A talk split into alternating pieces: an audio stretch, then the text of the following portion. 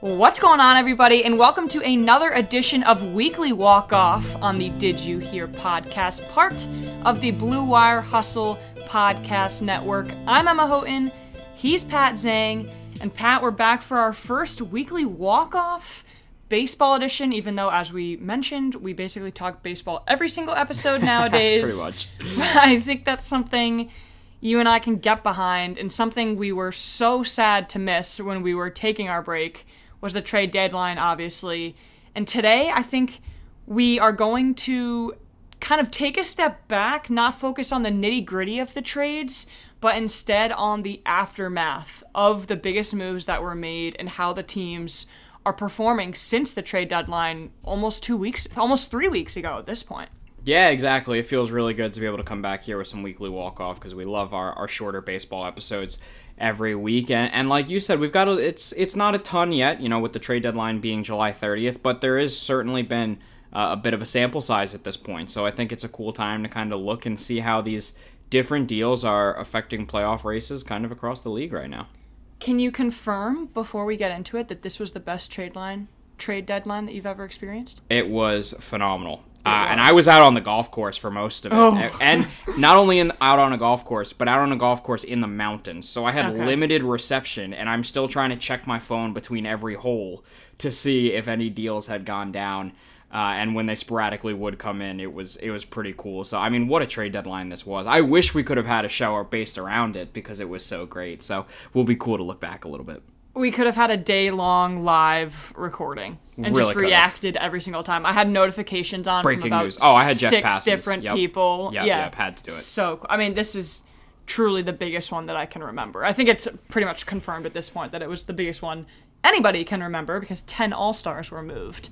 But I just Listen, love I love the activity the best thing that Major League Baseball did for the trade deadline was get rid of the waiver trade trade deadline. Oh, yes, because that just completely. Ki- while it was great to have the non waiver trade deadline July 31st normally. Uh, you know, teams often held out because they yeah. knew they basically had another month before they where they could evaluate things and and see if they wanted to go all in. So getting rid of that and forcing these deals to be made by usually July 31st this year, July 30th, mm-hmm. uh, has been just great for baseball. Hard deadlines. We love it. Hard we love deadlines. it. Put them on the spot.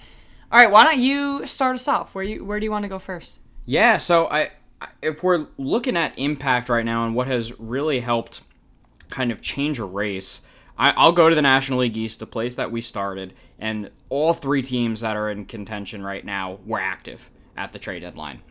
You know, you had the Mets going in for Javier Baez. I I, will give you a quick reaction to that, and that I was excited in the moment when I saw it was Baez. That excitement quickly turned when I saw what the return was for Javier yeah. Baez. But we don't need to do a full breakdown on that and how I feel about Baez as a player because it's been discussed many times on our shows. Uh, the Phillies really went in there and tried with pitching to, to shore things up with Kyle Gibson as well as Ian Kennedy, bringing back Freddie Galvis as well, you know, a former face to try to solidify some some infield depth. And then the Atlanta Braves is where I, I really want to go to as they were incredibly active and showed you that they firmly believe that they could go and win the National League East. And listen, from what we've seen from the trade deadline on, I, as we talked about in our show, for me, they are the favorites to win this division from here on out. And what they did, they went out and got Adam Duvall, who has not hit for much average, but is a huge power hitter and is one of the National League leaders in RBIs. They go out and get Eddie Rosario as well, who's you know a decent outfield bat, and they got your guy Richard Rodriguez as well from the from the Pittsburgh Pirates to be able to come down and really solidify that bullpen. And basically, all the Braves have done since then is win. And as I said, they, they've turned a deficit now into a two and a half game lead, I believe, as last noted from for when we record this. So the Atlanta Braves were aggressive. It didn't matter that they lost Ronald Acuna. It didn't matter that Marcell Ozuna has been out for most of the season. They went out, they were aggressive, and right now things are really paying off. I think we could spend you could spend days, years, whatever, priding yourself on picking out the best stats and the best mm-hmm. numbers and showing why Jorge Soler is going to turn his whole batting stance around. And oh, I didn't even mention him. Thank find all that. this, yeah, I'll find all this maximum production but there is something to be said for getting confidence, gaining confidence because you know that your GM is behind you. and you know that your front office is behind you. You're seeing it with the Braves, you're seeing it with the Phillies, you're seeing it with the Yankees, and on the flip side, look what's happened to the Red Sox since the trade deadline. Mm-hmm. That's obviously not something that you can quantify, but I am certain that if Chaim Bloom had gone after, let's say, a high impact arm like Jose Berrios, Mm-hmm. there definitely would be a different narrative around the Boston Red Sox right now. so. And then I think you could pretty confidently say that there would be a different attitude in the clubhouse. And I think you, I mean, that's the perfect way to sum up what the Braves are doing right now. And the first word that came into my mind was honestly the land of misfits. And that's not really fair because all those names are very well pr- proven so far. But mm-hmm. Eddie Rosario has struggled the last couple Yes. of years. Joc Pederson has struggled in terms of playing time. He's needed a place to prove that he can hit both righties and lefties and get all that time in the outfield. And Jorge Soler, the power is very obvious, but everything else is struggling. So I think it's cool. I mean, I, that's such a cheap way to say it, but I think it's cool that Anthopoulos specifically went after those guys, and then you have the other traits in terms of speed and versatility in guys like Ozzy Albies and Dansby Swanson and Ozzy Aust- Austin Riley. has been on fire Right? It just seems- Acuna went down. it seems so well balanced. Mm-hmm. That's what I think about the Braves right now. They are It- so well balanced. It is. Please, though, do not overstate the loss of Pablo Sandoval. Not his playing, but the fact that he would give panda hugs after every Braves home run. Because They that, do miss that. They, they Ugh. gotta they gotta miss that in the clubhouse. But no, you're so right for the clubhouse reaction for for showing that your front office is behind you. I mean, just think about what was coming out of Seattle after the Kendall Graveman trade. Yeah, that's players- another great example. Yeah. Multiple players uh, anonymous anonymously contacted Ken Rosenthal and Jeff Passan to voice their displeasure over what they had done trading Graveman, you know, to, to someone they were competing with in their own division. And I don't think, or I do think that that had a lot to play with the Mariners then going out and getting Diego Castillo from the Rays because pressure of it. just to not completely lose that clubhouse. So I absolutely think you're on the ball there. Yeah. So I actually I didn't want to phrase it in my mind as winners and losers because I think that's overdone. Mm-hmm. But I wanted to focus on a team that had a fire sale and try and find some positivity out of it. Sure. And actually the team that I thought of was the Nats. Yeah. So, I mean, a month ago, maybe a little bit more than a month ago, the Nats, we, we were, I mean, we literally said on this show, we were wondering if the Nats were going to buy or sell because the NL East was so close, because Kyle Schwarber went on that run, because they had Max Scherzer, who's having one of his best seasons, because they have Trea Turner, who's an NL MVP candidate. The Nats could have bought. And I think you said that Mike Rizzo doesn't sell. You said that, right? I did, yeah. He has never done it in the past. which is part of the reason why it was so shocking. Mm-hmm. But I actually think that A, the Nationals did the right thing, and I think they did even better than could be expected when you sell all of those guys. And the reason I think that is obviously because of the prospect haul they got back. And, and I'll highlight some of the big names. They they now have 16 more prospects. Almost all of them are in the top 100. Keibert Ruiz and Josiah Gray Those from the the. Dodgers. Yep. One and two right now, right in front of Cade Cavalli. Gerardo Carrillo is another guy from LA. He comes in at number 10.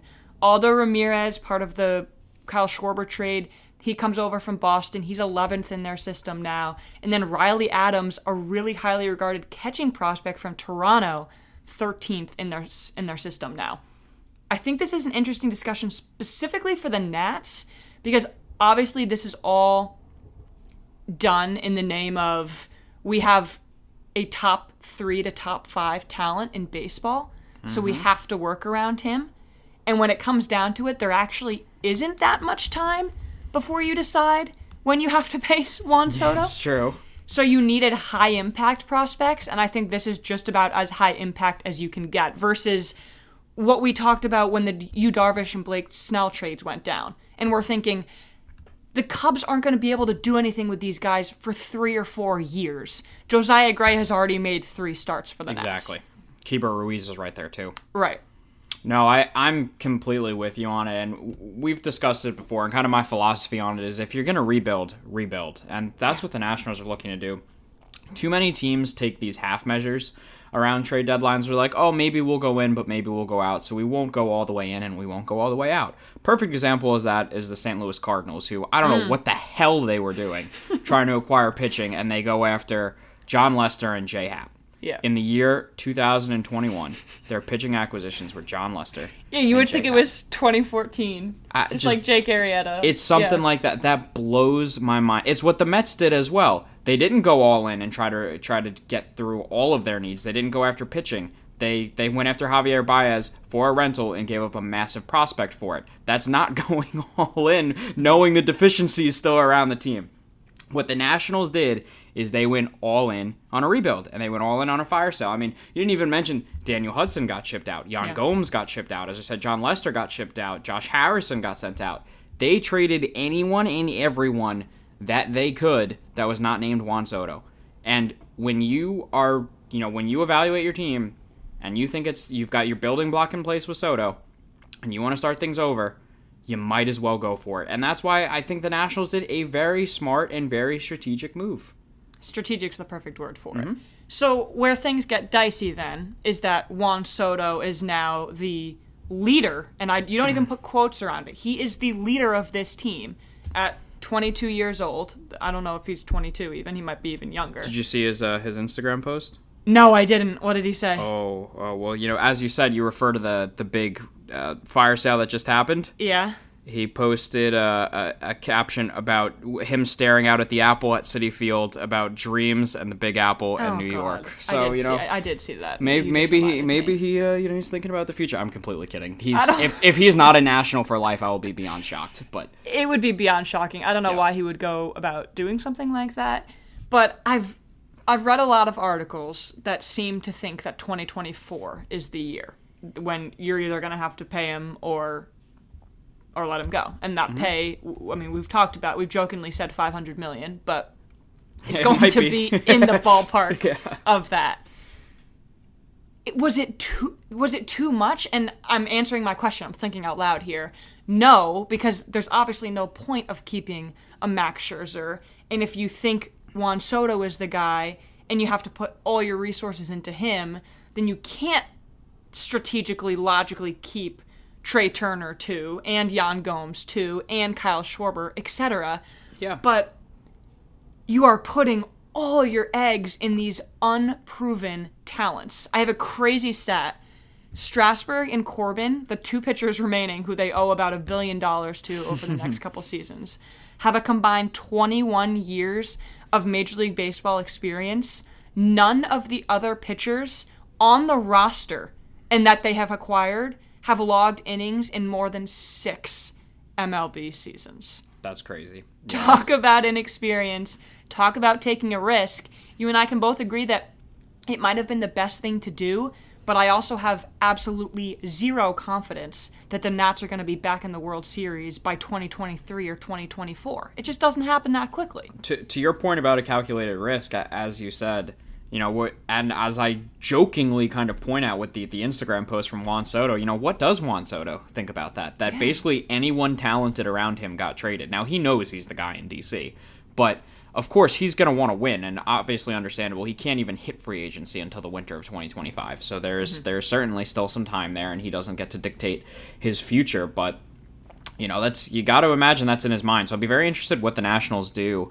Uh, there's some big time prospect pickups, as you said. Josiah Gray is was has been one of the higher touted uh, pitching prospects, as you said. We've already seen him pitching now on the major league level. Keibert Ruiz, top uh, big time catching prospect, again right around the major league level. You know, they- they, so they did acquire some guys that can help out the team and help them out soon. It wasn't that you know Cubs mantra of let's trade for a bunch of 17 year olds and see what happens. Um, but the other thing I think about it is, you know, Max Scherzer was most likely going to go this offseason anyway. I have no problem, you know, dump Kyle Schwarber, sell high on him. You know, Yan Gomes as well, Daniel Hudson. Trea Turner's the only one that I think would really sting me if I was a Nationals fan for trading because they did have him under team control for a couple more seasons. But including him in that deal with the Dodgers with Scherzer, you know, is that the reason why they were able to get both Keibert Ruiz and Josiah Gray? I would assume so. Yeah, that's a I- really good point. I would guess it would only have been one, maybe even none, w- without him in that deal. So with Scherzer only being a rental, so uh, they they had to bite the bullet on Turner, but he is the only one that I would regret or have the possibility of regret trading. Yeah, that's Nats. actually a really good way to put it because Scherzer was definitely going to walk. And those other guys, y- you get good flashes out of Kyle Schwarber, but he certainly isn't somebody you just you he's around. he the last thing we saw of him was that ungodly tear he was on. He's on a one year deal. You may as well sell high on him when you're not going to the playoffs anyway. So Mm-hmm. This I, is uh, probably the highest it'll ever be. exactly that's Yeah. the point. So you might as well go for it there. Yeah, so yeah, I, I- am in on the strategy from Rizzo. I am too, and there really isn't holding them holding anything back for them to re-sign Turner. I mean, and that's still an option technically. Well, actually, he's there for two years, right? He Yeah, he's not a free agency agent for until uh, winter 23. 23. Okay, I guess it's 21. Yeah, two years. Yep. I mean, you know, you never know. I, I the other thing is when you build this sort of farm system, all it does is give you flexibility, because you can see how it goes next season. You can see how it goes in 2023, and then if you're in the position where you're one arm away or you're one shortstop away in this case, then you can package some guys together and go out and get a big name. And I think that's what's handicapped so many good teams, and that's what makes me a little bit worried about the Strasburg and the Corbin and even the Scherzer context. They're going to be pla they're going to be paying Max Scherzer, I think, for seven years. Yeah. That that hamstrings you. I know that's one of your favorite words. That Oh, hamstrings you. absolutely. I love Yeah. that. It's tough, but I think generally I give this an A. I guess as horrible as it is, as horrible PR wise it is. I'm happy I'm not a Nats fan to say the least, but I think Rizzo did the right thing. But the funny thing is, so you give the Nationals an A. I give the Dodgers an A Yeah. too. Yeah, it- totally. It's, but it's funny when you think about it. How many trades are A's for both teams? Mm-hmm. Not many. You you really someone usually wins a deal. It usually takes some time for these you know these trade. And of course, you know we'll, we'll see how these prospects develop and if they end up winning three World Series with the Nationals and the Dodgers don't win one this year or next year, you can say the Nationals really really won the trade. But as we stand for what both teams were looking for, both of these teams won because the Nationals did exactly what they wanted, and the Dodgers get a frontline starter with playoff potential, playoff potential, playoff experience, a World Series to his name, multiple Cy Youngs, and Trea Turner, who may be, or over the last year, a year plus, has been possibly the best shortstop in the game. I say with the question mark, just looking at the statistics. Um, you know, so I, I think if you're the Dodgers, you're also beyond thrilled here. It's obviously quite the quite the uh, challenge to try and catch the Giants with how they've been playing, and then of course they go out there and get Kris Bryant as well. But you know, the Dodgers in a wild card game is not going to be fair for whoever they have to play Right. against. Who? It, I mean, it's they're literally going to lose sleep over who they're going to start. Yeah, do you How pitch do you Buehler or Scherzer? Buehler or Scherzer? Exactly. Exactly. Man, Pitch both. yeah, seriously, five, five. Opener. Yeah, Buehler's your opener. Scherzer comes in for the for the final four innings. It really is. It really is crazy. But I actually have another trade that I think I would give both sides an A. Please go for it. I think Starling Marte to Oakland and Agreed. Jesus Luzardo to Miami. I Uh, think ac- accomplishes what both teams wanted. You. Exactly. In, in the Nats case, they weren't competing. They get to reconfigure the farm system. They give the Dodgers the guy that is going to put them over the hump. And the other thing, the last thing about the Dodgers, the Padres were going to sign Scherzer. Yeah. And then the Dodgers, within hours, swoop in and sign him themselves. That was the craziest part about those this whole thing. That when that broke, uh, I think we both texted each other as that was a true oh my god moment in Yeah, baseball. So I jaw felt like the drop. NBA, NBA offseason right there. it was insane that that deal was even able to happen again and, and you throw turner in there and then you get those two prospects back Yep. but in terms of a's i i really strongly think that marcus Semien was the best offseason move mm-hmm. this year and i think it will go down that starling marte will be the most impactful trade deadline move. And you know you you have Scherzer and Turner if the Dodgers win the World Series then it's going to be different. But I think Starling Marte takes the A's from a playoff darling story to a team that other teams desperately don't want to face in the playoffs. I mentioned I it like in the episode earlier in the week. The Ramon Laureano loss was a huge deal. I mean, Chad Pinder is going to be moved into an everyday role if Ramon Laureano is out. And then they go out and get one of the best center fielders in the game right now, who can steal a base, who can play excellent defense, who can hit at any point in the lineup. It's perfect. And the Marlins get Jesus Luzardo, who is kind of high risk, high reward, but it's not really high risk because it's the Marlins. Mm-hmm. And now this makes them have one of the nastiest starting rotations in the next three to five years. Yeah, so I, I look at it from the Marlins perspective, and I'm like to the moon thrilled if you're yeah. if you're a Marlin fan with what they're able to get with Luzardo. I believe he's 23 years old. I, I may be misquoted there, but I, I think he's around there. You know, we've seen the potential flash with him. His big problem this year was that he's been injured after um, I believe video injuring gaming. his yeah, injuring his thumb playing. That's playing what I, yeah, games. he's got to figure himself out a bit. But. um, but the potential is there for him to be a you know I, I don't know if he's an ace, but he's a front of the rotation type starter, and and to be able to get him for a Starling Marte, who has been a, a really good Marlin, you know, helped that lead them to the playoffs last year, and then able to net him a Luzardo. I think Marlins fans are going to be able to look at the Marte reign as a a, a very nice time in, in Miami. And and for you too, with, with Marte going to the A's, you know, he, he's just such a nice fit. You know, with everything he does in the outfield, um, it's as we say, it's it's a win-win, just like that Dodgers Nationals yeah. trade. I, I really think so. And another point about Luzardo, he doesn't have to be the ace. No. Trevor Rogers can be the ace. Yep. Sixto Sanchez can be the ace. Sandy Alcantara can be the ace. Can't ace. wait to see Sixto back on the mound. Right? There's so much good stuff happening in Miami, and that's my favorite thing to talk about because of Kim Ng Kim and what she's yep, building. Kim Ng. But I, I really think, again, these two teams, they are in polar opposite positions. They're truly just helping each other out, and they both get exactly what they want out of it. Yep. And talking, I mean, the A's got almost half of the Nationals roster. They're the ones that got did, Yan, Yan Gomes and, and Josh Harrison and Andrew Chafin is back. I think he's another uh, lower profile guy, obviously, that just adds another really quality. I would have liked the pen. Mets to go after him. Yeah, so yeah. I would have liked the Red Sox to go after him. Yeah. yeah. On Marte too, he's hitting 360 since it's being insane. acquired by the A's. So yeah, I that... think I think I saw a stat that he might be the first person since whoever, some guy named like Bumpus or something. Um, to, Bumpus Jones? Yes, Bumpus Jones. no, that, that was just a joke because of the name Bumpus. Yes. Whenever you hear word like Bo Hodges, just crazy. It's like, but, oh, it's, it's a guy from the 1890s. Yeah, exactly. That's when you know. But, anyways, that Starling Marte might lead both the AL and the NL in stolen bases because of his time spent in both leagues. It's pretty cool. Doesn't happen every day nowadays pretty cool. Yeah, 33 for him on the season now. It's um, really really strong. It's awesome. And then I'll I'll give you one more trade and it's it's one that I thought was a little perplexing when it happened, and I think it's still kind of questionable now that we've seen things play out a little bit. And it was the Padres' acquisition of Adam Frazier.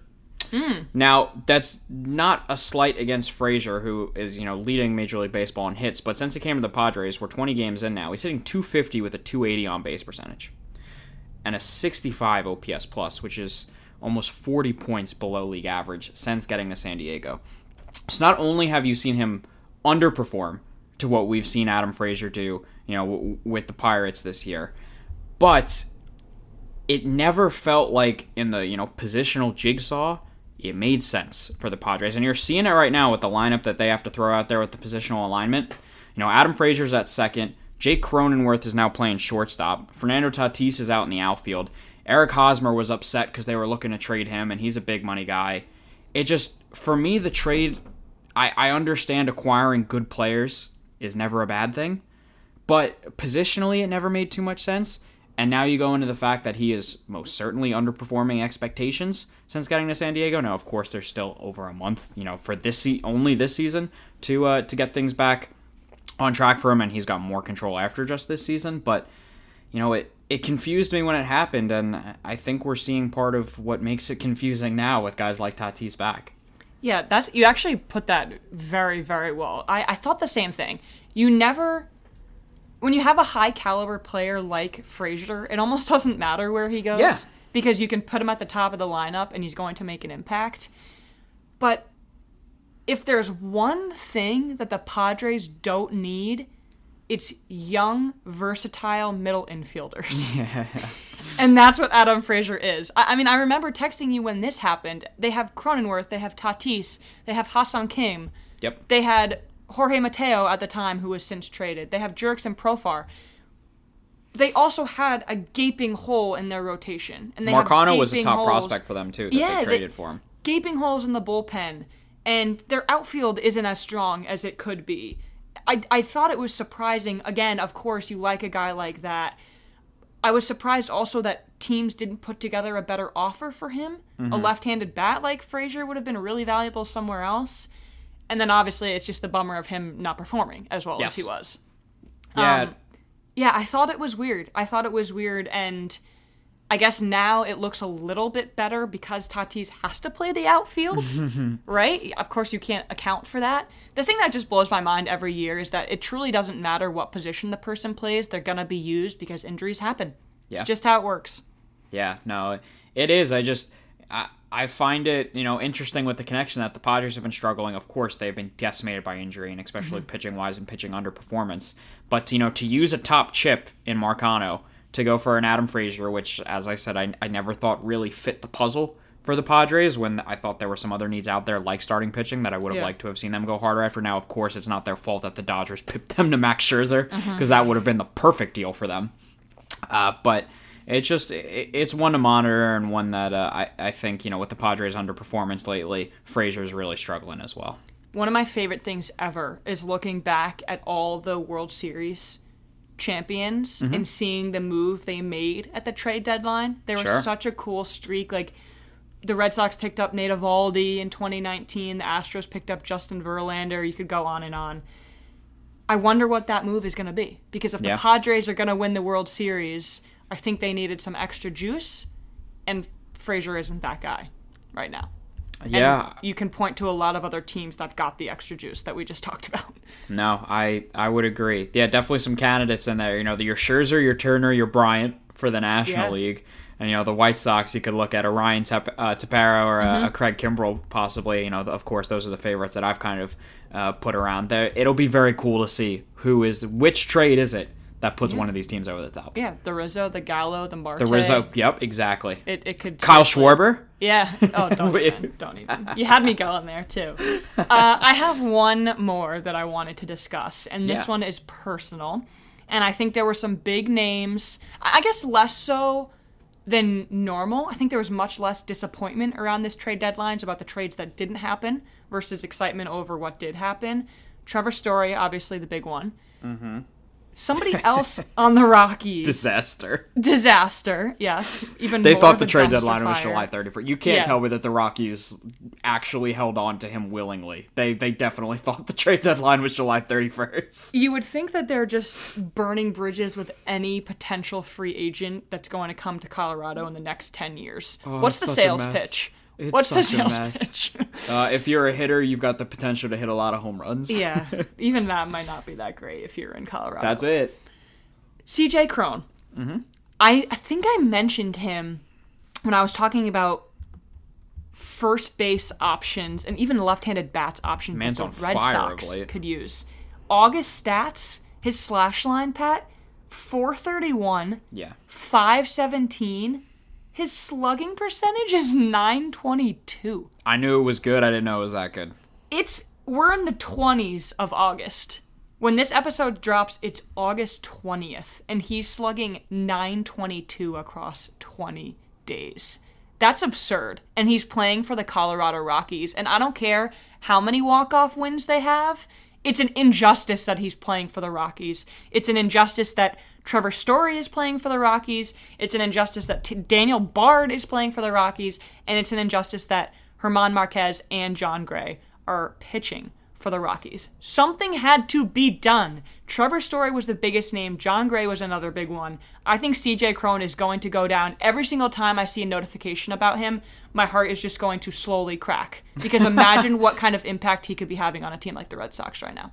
No, you're, you're so right. As, as I kind of alluded to there with the Rockies, I just don't understand what the strategy was, if there was a strategy heading into this trade deadline, because it doesn't make sense. And Um, he's a flyer guy too. So it minor almost makes like yeah.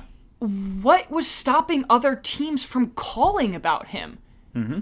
I don't. There must have been something because it is so glaringly obvious to me. What's stopping GMs from hopping on the phone with Colorado? I don't. I don't know. It My makes me only guess would be that the obviously. Rockies had some sort of insane ask, because Yeah, otherwise, why would he not be traded? what gives them to right to, the right to have an insane ask? They're the Rockies and they have no idea what they're doing. no idea. That No would be why. but he is he's also a candidate for August Player of the Month. I mean, at this point, it's going to take a miracle for someone to surpass him. no, he definitely is.